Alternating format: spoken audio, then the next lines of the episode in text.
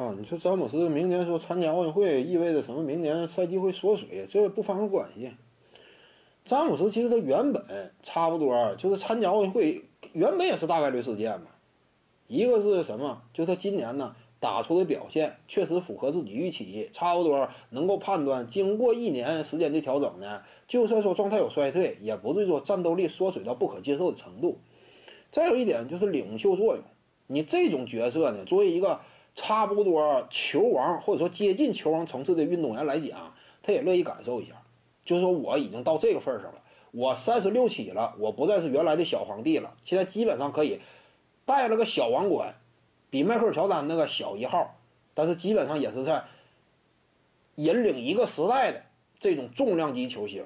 那么你说我生涯呀，压着小众的就退役啊，仅仅在职业俱乐部当中享受一番临退役之前的荣光啊，这玩意儿不一定满意。就你是詹姆斯的话，你都会感觉。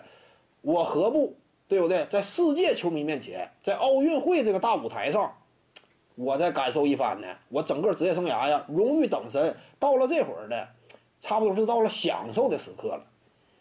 眼瞅着一个享受的机会，说实话，对于詹姆斯来讲，我去参加奥运会啊，我打打的表现就是说差点，没有人挑这个，我去了，基本上就是扮演一个更衣室老大的角色，球队当中啊，这样一种绝对的威望之所在。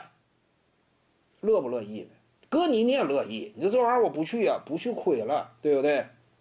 感受一番，而且他只要说去参加奥运会，你放心，所到之处啊，各种赞誉都不会有再有任何乱七八糟争议了，就是以包养为主，享受一番鲜花与掌声。你说这这多好的事儿呢？詹姆斯去参加奥运会呀，所以原本去就是大概率的。再有一点也能够满足球迷一种期待，那就是他与斯通库里两人之间这样一种历史性的携手，两位叱咤联盟十年之久、斩获了最近十年差不多主要荣誉的这两位球员，历史性的携手，身处同一球队，携手并肩的作战，他俩这样一种盛况也是球迷所期待。所以从多个角度，詹姆斯不去那都不合理吗？